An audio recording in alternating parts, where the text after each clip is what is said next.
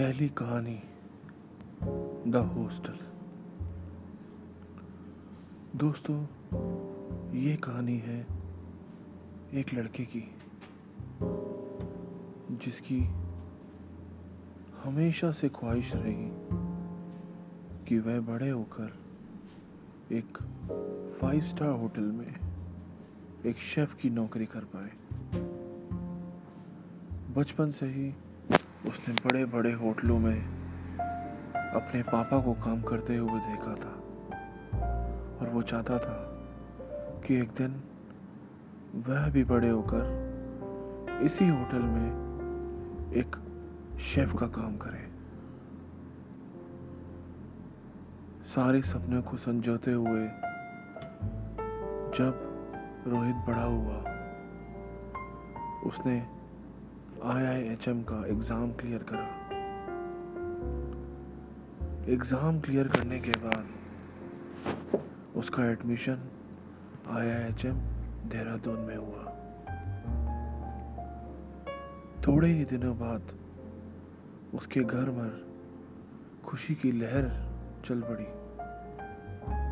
और अब रोहित की घर तैयारियां होने लगी, क्योंकि रोहित दिल्ली का रहने वाला था और उसे देहरादून जाकर आई आई एच एम में अपनी पढ़ाई पूरी करनी थी। आखिर शेफ बनने का जो सपना था वो वहीं से तो पूरा होना था। सारा सामान पैक कर कर रोहित अपनी मंजिल की तरफ चल पड़ा। थोड़े ही दिन बाद रोहित जब देहरादून पहुंच गया तो उसे गेट पर गार्ड ने पूछा, कहाँ से आए हो तुम? क्या तुम्हारे पास यहाँ पे आने के लिए परमिट है? क्या तुमने यहाँ का एग्ज़ाम क्लियर करा है? घबराते हुए रोहित ने कहा, हाँ, मैंने एग्ज़ाम क्लियर किया है और मैं यहाँ हॉस्टल में एडमिशन के लिए आया हूँ।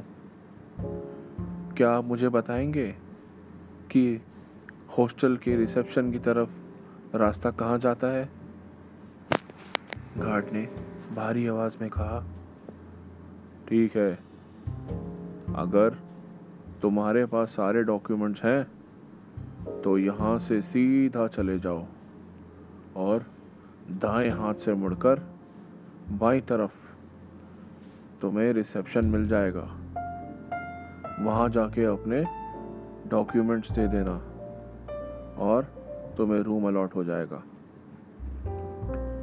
ये सुनकर रोहित ने एक राहत की सांस ली कि आखिरकार मुझे मेरे सपनों की ओर बस कुछ मेहनत और कुछ दिनों की ही बात मैं उसे साझा कर पाऊंगा। रोहित रिसेप्शन की तरफ बढ़ा और वहां जाकर उसने अपना रूम अलॉट करवाया। रूम अलॉट करने पर रोहित को पता चला कि हर रूम में दो स्टूडेंट्स आवश्यक रहने हैं।